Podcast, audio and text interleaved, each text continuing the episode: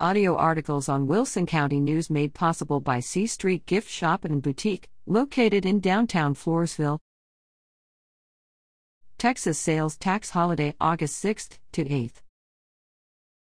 Texas Comptroller Glenn Hegar is reminding shoppers they can save money on clothes and school supplies during the state sales tax holiday on Friday, Saturday, and Sunday, August 6th to 8th. State law exempts sales tax on qualified items, such as clothing, footwear, school supplies, and backpacks, priced below $100, saving shoppers about $8 on every $100 they spend. During the annual sales tax holiday, qualifying items can be purchased tax free online or by telephone, mail, custom order, or any other means, including in store purchases, when either.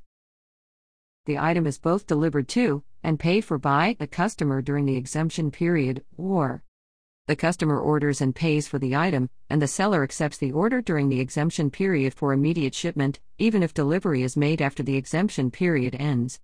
Apparel and school supplies that may be purchased tax free are listed online at www.texastaxholiday.org.